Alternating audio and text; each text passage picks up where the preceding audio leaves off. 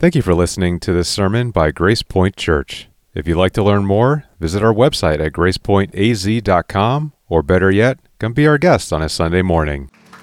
Hey, you guys can grab a seat. Hey, if you're brand new here tonight with us, welcome. Really glad that you're here. My name's Jason. I am one of the pastors here at Grace Point Church. If you are typically with us or members around here, tonight's a little different than a normal Sunday morning. Um, Not that I try to be cute on a Sunday morning, but I certainly am okay with punchlines and humor, and that's going to be missing tonight. This is a little different. There's going to be lots of scripture, not so many stories, a little bit more reflective. Um, my job tonight is to put some weight in the room. This is an important weekend for us as Christians. Um, um, this is a weekend that reminds us. Uh, it's a weekend full of memorial. We're here to memorialize the, the death of Christ tonight. And we'll come back Sunday morning to memorialize his resurrection, that he's not still dead. For us, this is a reminder that what we are attached to is a movement. This is not mere philosophy. We're not here tonight to try to learn how to be nice to people that we secretly hate. We're not trying to white-knuckle ourselves through telling truth when our heart still very much loves lies. We're here tonight to remember that this is historical, that there was a man who was God and we killed him.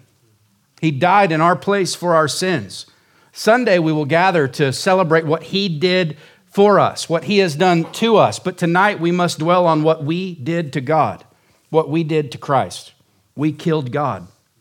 Before we can get there, I want to take us to Exodus chapter twelve. You can turn there with me, or you can follow along on uh, the screen.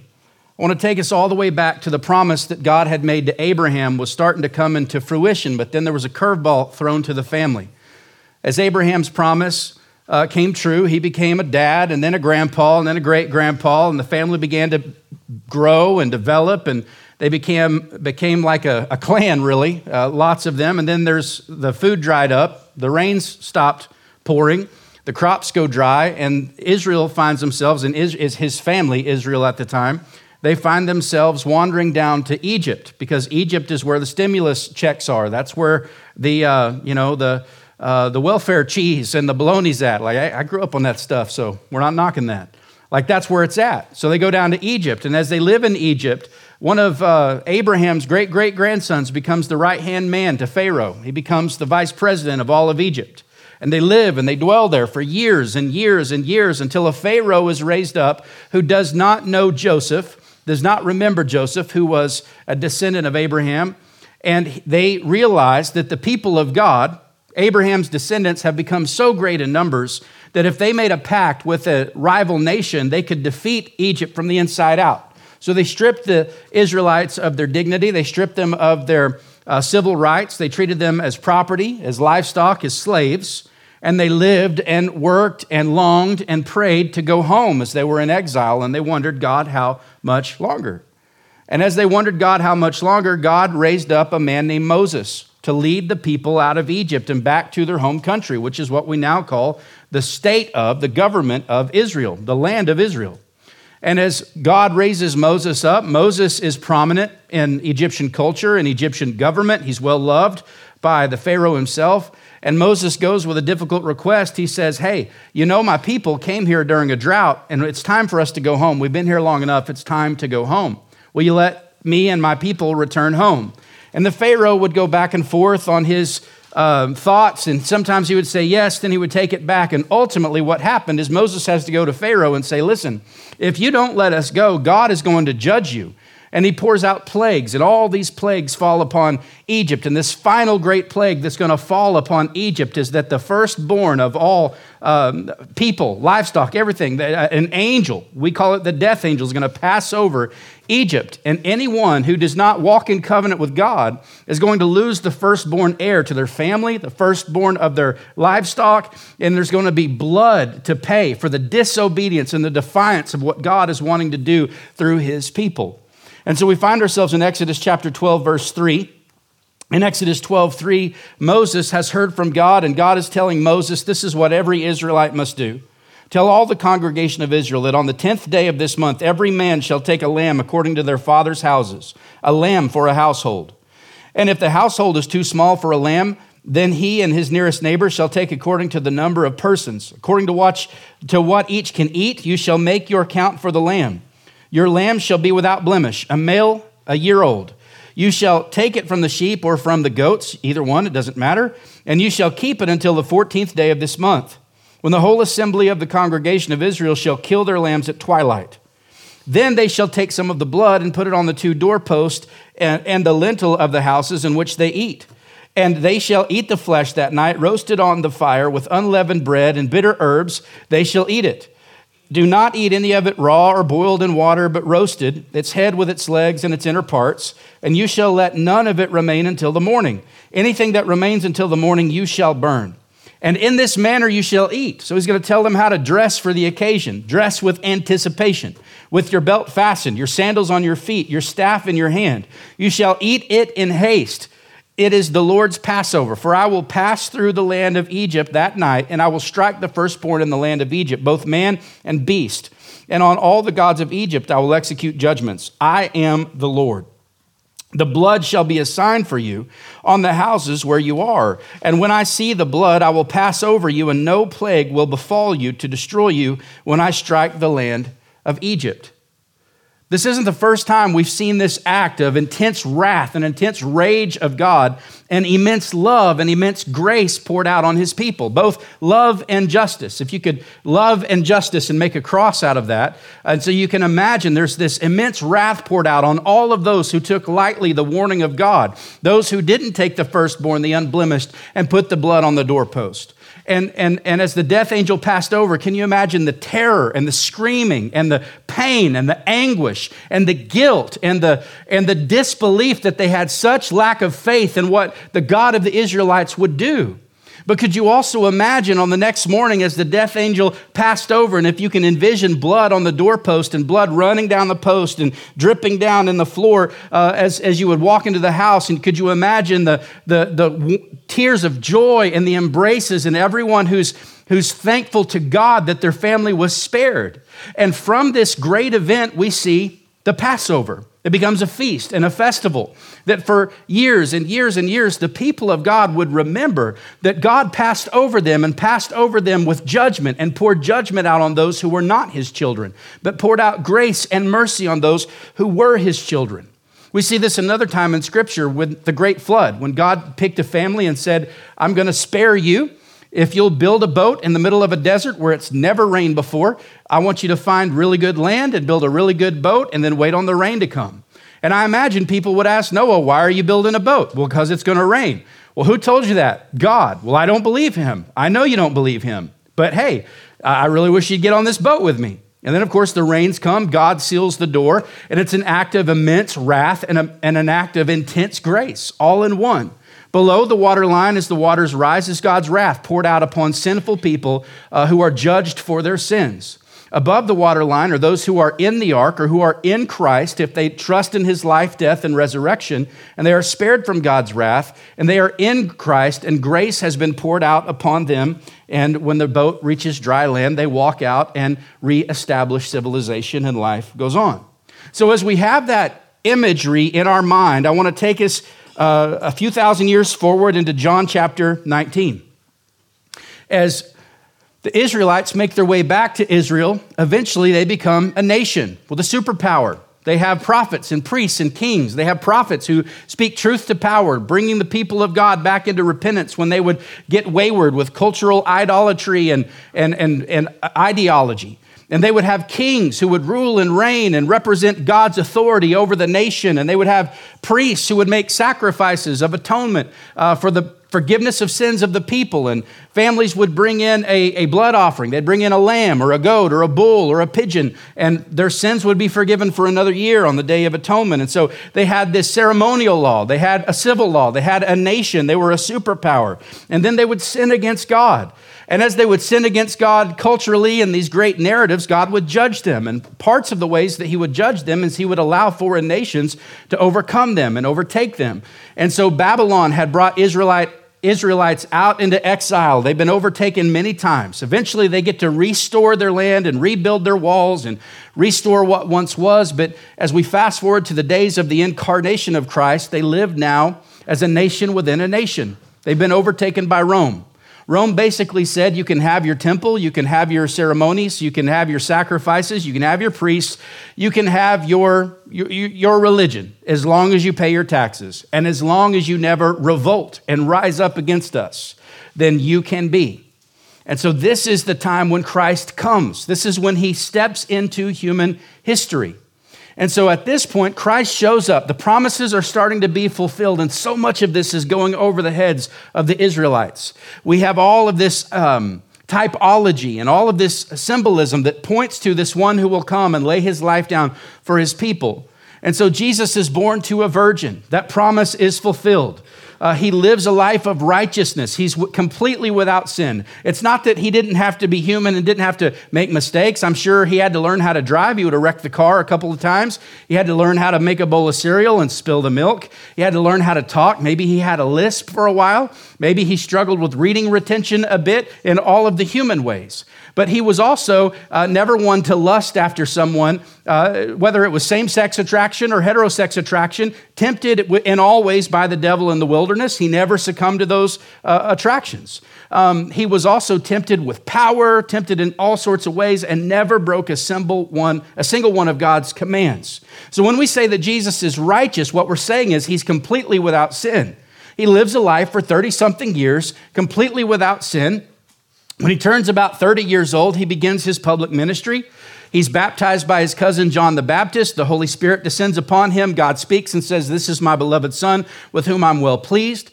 Jesus begins to raise people from the dead. He begins to heal the sick, the lame walk, the blind see, the deaf hear, the dumb speak. And everyone's around him with great anticipation to think, who is this man going to be? Who's he going to be? And they're expecting him to be some kind of political figure, someone who's going to restore Israel back to what they once were in the days of David, in the days of Solomon. And so they looked with disdain upon being a nation within a nation because they were the people of God. And so in their eyes, they looked for a George Washington. They looked for an Abraham Lincoln. They looked to what some have looked in Barack Obama and others have looked in a Donald Trump type figure. Someone who's going to make Israel great again or restore things back to what they were or lift up the downtrodden and the marginalized and bring us to a place of dignity and prominence. And so everyone's gathered around, and then Christ is starting to gain popularity, and he would withdraw. And as he would withdraw, he would take naps and pray and, and try not to get too popular for all the wrong reasons. And eventually there's a great collision with the government and with Christ because Rome is putting heat on Israel, and Israel is putting heat on the disciples and trying to figure out, are you Jewish or not? And what Jesus is trying to say is, no, God is doing a new thing. We're starting a church. Jesus is the first ever church planter. He comes to, with his life, live a righteous life so he can give that away to those who would trust in him by faith. And he has come to go to the cross, and it freaked his followers out, even to the point that one of his followers named Peter says, "You'll never go to the cross. We won't let it happen." And it's just like us to try to, through works, you know, get to God, try to get to God through our performance and how we're going to protect Jesus and we're going to fight for Jesus. And Jesus tells Peter, "Get behind me, Satan." Like, I've been called a lot of things in my life, but nobody's ever called me the devil, especially Jesus. But Jesus calls Peter Satan because the most satanic thing that could happen on this earth is if Jesus would have been deceived and tempted by the evil one and not gone to the cross in our place for our sins. So Christ goes. He's arrested. One of his best friends betrays him for a bag full of money. They find him in the Garden of Gethsemane where he's asked his best friends to pray, and they fall asleep. They can't stay up. They're exhausted. Jesus begins to pray as his sweat becomes blood, and he asks three times if there's any other way for him to um, atone for us, to go in our place without having to become our sin on the cross. And as he cries out, "God, please let this pass, this cup pass from me," God is silent. He doesn't answer his son. And so Christ is arrested. He's kissed on the cheek by Judas. He's taken into a trial. It goes quickly. They see no guilt with him. He's presented before uh, the people, the mass, the, the crowd, and he's canceled out immediately. Uh, Pilate stands Jesus and uh, a man named Barabbas, who could be a rapist or a murderer. We don't know what his crime was, but he was the one to be hung on that cross that day, not Jesus. But they, the people cry out and they scream, "Release to us Barabbas, release to us Barabbas. What about Jesus? Let his blood be on us and on our children." So in that day, Jesus goes in place of Barabbas. Barabbas goes in place of Jesus. This is great foreshadowing for you and for me. As the people cry out in hate speech, let his blood be on us and on our children, that would eventually be worship songs that we would sing like, have you been cleansed? Have you been washed in the blood? As the Lord redeems what is meant for evil and uses it for good. So Christ with his life is perfect. He's without sin. As he's been falsely accused and he's been rushed into really uh, an, an alien Uh, execution because he didn't deserve this. He trades places with Barabbas. He carries his cross. He's been beaten with the cat of nine tails. As they whipped him, flesh would rip from his skin. Shards of bone would fly out across the room. He's beaten beyond recognition. He's stripped completely naked, uh, becoming all of our shame and all of our guilt. And then he's hung on the cross. And uh, as he hangs there, he cries out several things, but we're going to get to the death of Jesus in, in John nineteen, verse twenty-eight. After this, which is all the things and many more things that I've just told you, Jesus, knowing that all was now finished, said to fulfill the scripture, I thirst. A jar full of sour wine stood there, so they put, put a sponge full of the sour wine on a hyssop branch and held it to his mouth. And when Jesus had received the sour wine, he said, it is finished. And he bowed his head and he gave up his spirit. What's interesting, and this is how God works, when you're praying for your kid to get their stuff together tomorrow. And when you're praying for that person you're gonna marry in your teens, and when you're looking for God to move, I want you to know God is patient and slow and steady, but always on time. What's the significance of the hyssop branch? All the way back in Exodus twelve, it was the hyssop branch that they used to take the blood from the unspotted lamb and put on the doorpost, which is complete foreshadowing of the blood stains that would be left on the cross from Christ's nail-pierced hands. What did he mean by it is finished? It meant two things. It is finished. Jesus is the perfect lamb. As Israel would grab a goat or a lamb, or maybe they had to go to their neighbor and say, man, I don't, I need to borrow one. Everyone was cool. Everyone was covered. Everybody was able to have a sacrifice. They were able to eat good and dress up and be ready to go and leave town when, when God would tell them to. And so they were covered with by the blood on their doorpost. And so it's finished that Jesus is that unspotted lamb. He's the one who is without sin. What that means is that Jesus is our righteousness. Man, so many of you are here and what you think Christianity is, just like I used to think Christianity is. It is like, man, I don't know anything about the Bible. I need to know the Bible. If I'll know the Bible, I'll know Jesus. God will love me and he'll accept me if I go from ignorant to having theology.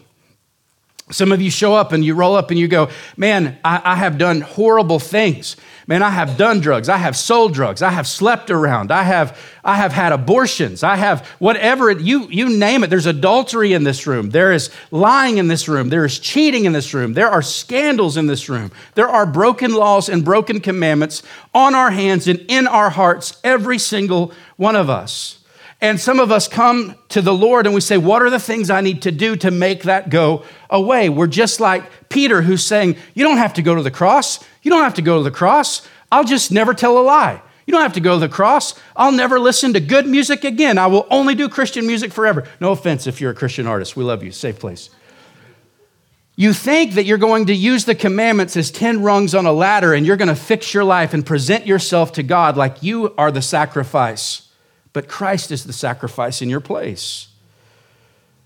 Some of us think that we're going to go from losing to winning, that we need to improve ourselves, get God's attention, and he will like us. Maybe that's how you had to get your dad's attention. Maybe that's the way you got you went to college. Maybe that's how you get promoted at work. Maybe that's how you found affection or accolades, but it isn't so in the kingdom of God. That isn't the way we become Christians. See, it is finished. There's no work for us to do but to rest in the work of Christ. When Christ says it is finished, what he means is with our works, we do all the sinning. With his work, he does all the saving. There's no requirements on our part to receive righteousness, to become righteousness, except by believing by faith. What does that look like? Every one of you got here tonight by trusting that when you turned the key on your car, it would start. That when you pulled out into traffic, you had gas and you would go. That when you rolled up to a stop sign, you could hit the brakes and it would stop. you put a great level of trust in that vehicle, and you're trusting every time you pass someone on Cactus or Litchfield, especially Bell. You're trusting that they're going to stay in their lane. You're putting a lot of faith in a lot of people and in a lot of things all the time. Some of you would say, how can you believe this stuff by faith? Do you realize all the stuff you believe by faith every single day? You eat Cheetos and live by faith. I said I wouldn't be funny. I lied. See? Liars get saved too. I can't help it. It's just who I am. By faith, we trust that we will become right with God by believing that Jesus was perfect and he gives us his perfection. On Good Friday, we believe that Jesus lived a perfect life and lived it in our place because we cannot live that way. So with his life, Jesus is our example. He is.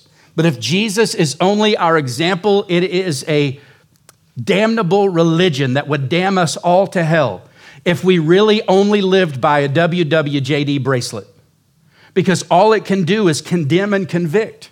What would Jesus do? Well, he wouldn't sleep with her.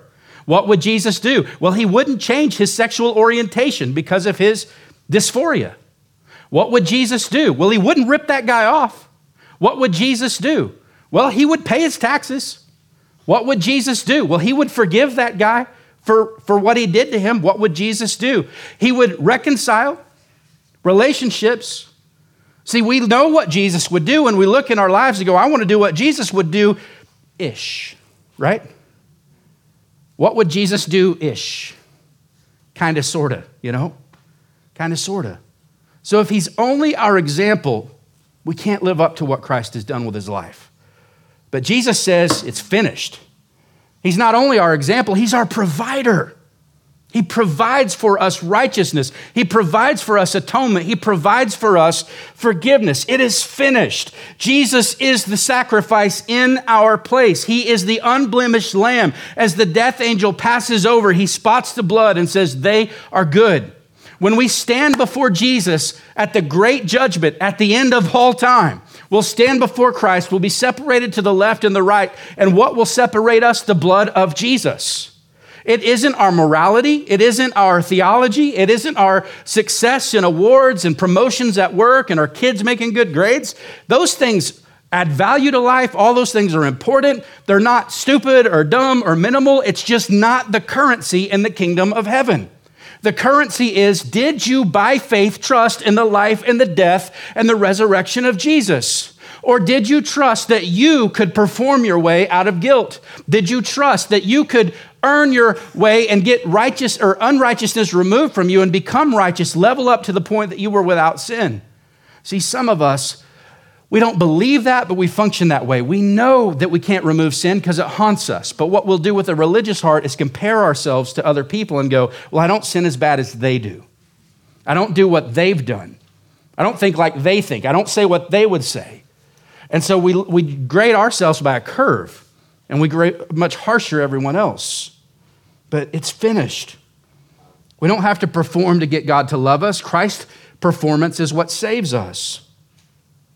And what about our sin? Are you telling me that I can just pray to this perfect Jesus and say, hey, my bad, I'm so sorry for all that I've done. Will you come in my life and show me how to live? Are you telling me it's that simple? Yes.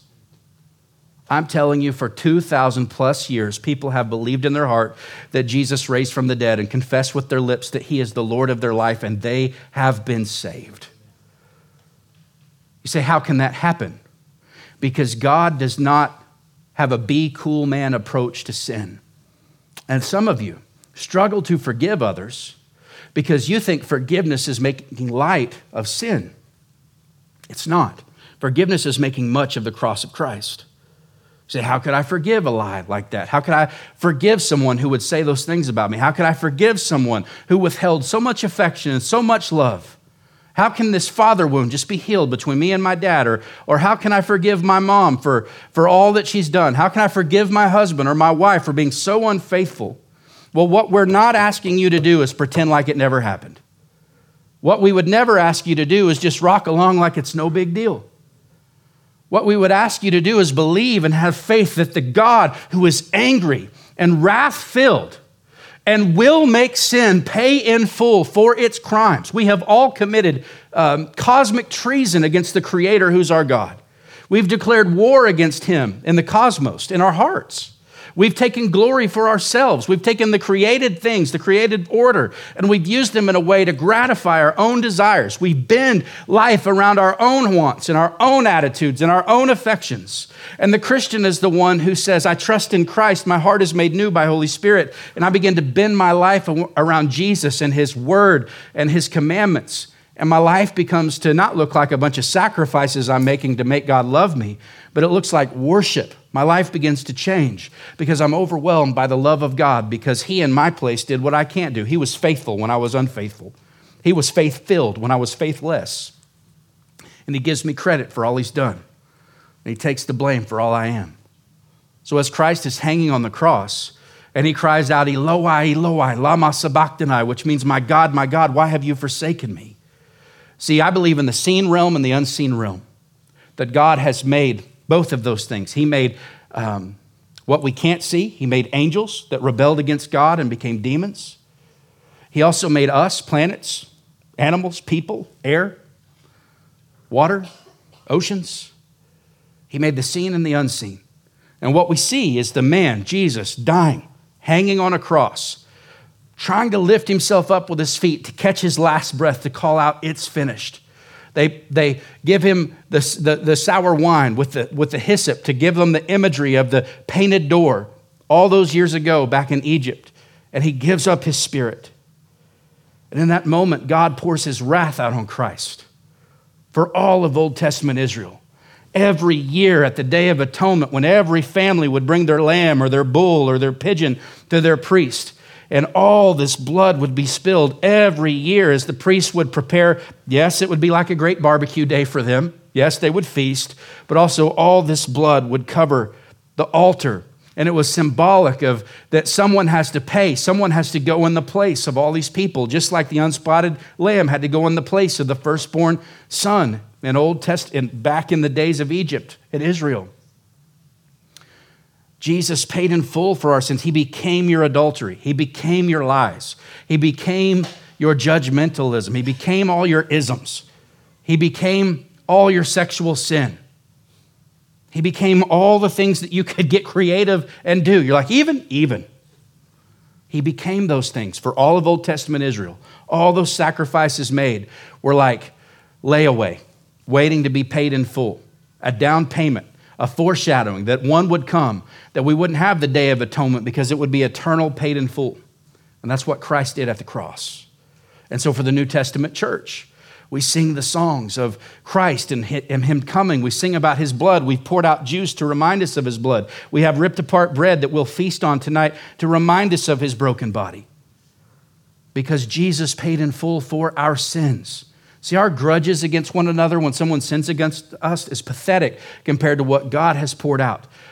If you're a Christian, your sin has been paid in full once and for all by Jesus Himself. He became your sin. Second Corinthians five twenty-one says, God took Him who knew no sin. He was an innocent man. He caused Him to become sin, not by His actions, not by His deeds, but by imputation. By imputation, your guilty verdict was placed in Christ's place. And by imputation, His innocent verdict was put in your place. We literally trade places with Jesus. In the throne room of heaven, the very same voice that spoke and said, let there be light, and there was, said, let Jason be innocent, and I am. He said, let you be innocent, and you were, because by faith you trusted in the work of Christ. And tonight we're here to remember that as the blood covered the doorpost in Old Testament Israel, the blood of the cross covers all of our sins. We are right with God, not because God has made light of sin, but He has made much of what Christ has done with His innocent blood, that we could be saved. So tonight, those first century disciples had to wonder, was He just a Donald Trump? Was He just a Barack Obama? Was He just a Abraham Lincoln, a George Washington? Was He just this great man that said some crazy things and he's dead? He's dead. You and I have chronological snobbery. We know how the story goes. It's so hard for me to just preach this like a funeral because I know the man ain't dead. He's alive. So tonight we do the work of remembering his life and his death, his becoming our sin. Not to guilt you, but to remember and celebrate. You can walk away from your sin, and you don't have to hold that grudge against those who have sinned against you, because either Christ has paid in full or the sinner will pay in full for all eternity. You don't have to be the judge. Let God be the judge, okay? I want to take us to Matthew chapter twenty-six. Matthew twenty-six, verse twenty-six says this. Now, as they were eating, Jesus took bread and after blessing it, broke it and gave it to the disciples and said, "Take, eat, this is my body." And he took a cup, and when he had given thanks, he gave it to them, saying, "Drink, drink of it, all of you, for this is my blood of the covenant, which is poured out for many for the forgiveness of sins." Family and friends, and heck, if you're an enemy here tonight, I pray you'll be saved and become a brother or sister in Christ. We're about to go to the tables and enjoy communion. And tonight, I hope that you can do that and not, not just feeling like this is a funeral and that Christ is dead and he stayed dead, but let this be a very sobering moment for us to step into the reality that when we remember this, when we eat the bread, let us remember that Jesus was really broken because of our sins. And as we drink the juice, let us remember that his blood covers our sins, that, that we can confidently go to these tables and enjoy this feast and celebrate that Christ went in our place, that he was faithful to follow the blueprints to the universe that the Father had laid out for him. And because of his life, because of his death, and on Sunday we will celebrate his resurrection. The Holy Spirit of God has come into our lives and has given us the capacity to live from the righteous name he's given us. Friends, you are innocent, not by deed. Like I know you wrote, you drove over here and that wasn't an innocent drive. I know for some of you, you're like, "Oh my gosh, it's five o'clock. It starts at six. I thought it was six thirty. You always think it's six thirty. I, I know, I know. Like I'm leaving the house. I'm like, my iPad's not even charged. Like, what are we gonna do? Like, I guess we'll tap into the power of the Holy Spirit, you know? But you are innocent because of your faith in Christ. Some of you need to rest. Some of you have never tasted grace, and you really do think you're going to outperform all of us, and I'm going to plant more churches than that guy. I'm going to get God to love me. Like, no, man, that isn't how it works. Rest in the shade of Christ's provision. You are free from the proving grounds of life. Everything else in life works that way. Perform at work to get raises or know the boss. That's how it works. But in the kingdom of heaven, all you got to do is know Jesus and rest in his performance, okay? And then you are forgiven. Some of you need to hear that. You need to know that. You need to believe that and live from that. Some of you like understand the concept of forgiveness, and you know that Christ provides that for other people. And some of you think, how can I be forgiven? Or how can I really have dignity? Don't you know how I was touched? Don't you know the things that were said to me? Or don't you know what I've done to others with these hands or with this, this, these lips? And I would say, yes, yes, yes. Just the, when I, I'm a pastor and people love to get coffee with me and, and meet with me, and they think they're gonna tell me like, you know, I bet you've never heard this. And sometimes, no, nope, I hadn't, I had never heard that. But nothing surprises me anymore. And all of us, man, we all are haunted by those same three days, those same words we said, those same things we've done. Man, everybody in this room, like we, if we all st- stood up and really told on ourselves, and we won't, that'd be weird. And you, yeah, we won't do that. But it would be the same narratives over and over again. You all would be so surprised. And you're so known. God knows. Your group don't know yet. And there may be stuff your spouse don't even know about you, but God knows. And the scriptures tell us from the foundation of the world, you were foreknown by God. You were on his mind. What does it mean you were foreknown? It means he knew what you would do behind those bleachers. He knew what you would do whenever you were at a dark place and you needed to get through college and not sleep for a week. He knew what you took. God knows how you deal with stress. He knows how you cope. He knows the things you've said. He knows the affection you, you have withdrawn from others, but he doesn't withdraw it from you. He knows you, man. You're known. and you're loved and you're accepted. And it isn't philosophy that gets us there. This isn't some feel-good Tony Robbins speech. I'm not just going to cuss at you and make you cry and then say, it's all better. I'll do those things and preach the gospel to you. Sorry. I love you, and I want you to know that you are loved by Jesus. He, yes, he's faithful first to the Father, but you have been foreknown. You have been predestined. You have been called, and you will be justified. You'll get a new body, and it'll be like you've never sinned, because all the things Jesus promised has come true, and he said he'll come back. And so we wait. And we say, how long? Just like Israel and Egypt waiting to go home. You and I are waiting to go home. But I want you to know, in a sense, you're already there if you'll trust in the life and death of Jesus. I'm going to pray, and then I'm going to invite you to come to the table and join us for communion. It's for anybody who's here tonight that is a Christian.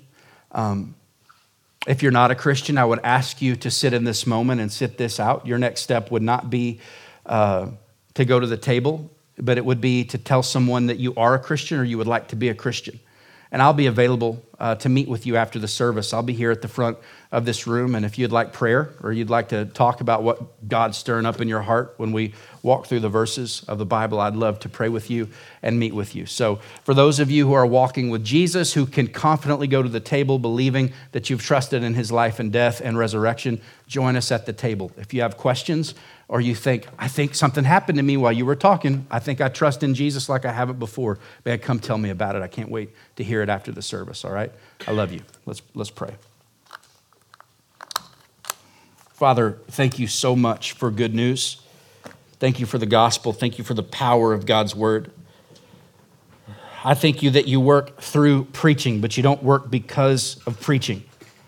I thank you that you take this folly and this foolishness and this man who's doing his best to live above reproach and walk in the light of your word. God, I, I know that you can use speech to bear witness with one another, and I pray that you would use this sermon as conduit to take the gospel of good news to our hearts and give us hope and give us forgiveness and give us faith to rest in you and to give us rest from, from labor. Some of us are performing our way to try to get you to notice us. And may we believe that we are so noticed and so known, intimately known by the Father. We have no idea how known we truly are, how forgiven we truly are. And so, Father, I pray that we would walk to the table tonight and enjoy this meal with the most confidence we ever have. And Father, for my friends who came tonight as a favor to someone or with questions or curiosity or even cynicism in their heart, Holy Spirit, I pray that you'd give them hope, that they could see the colors of the world again, that their shame would be removed and their guilt would be lifted, and they would see themselves as sons and daughters of God and brothers and sisters of Christ and to each other.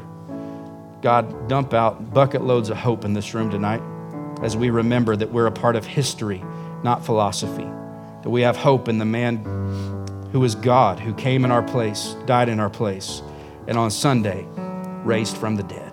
In Jesus' name we pray, amen.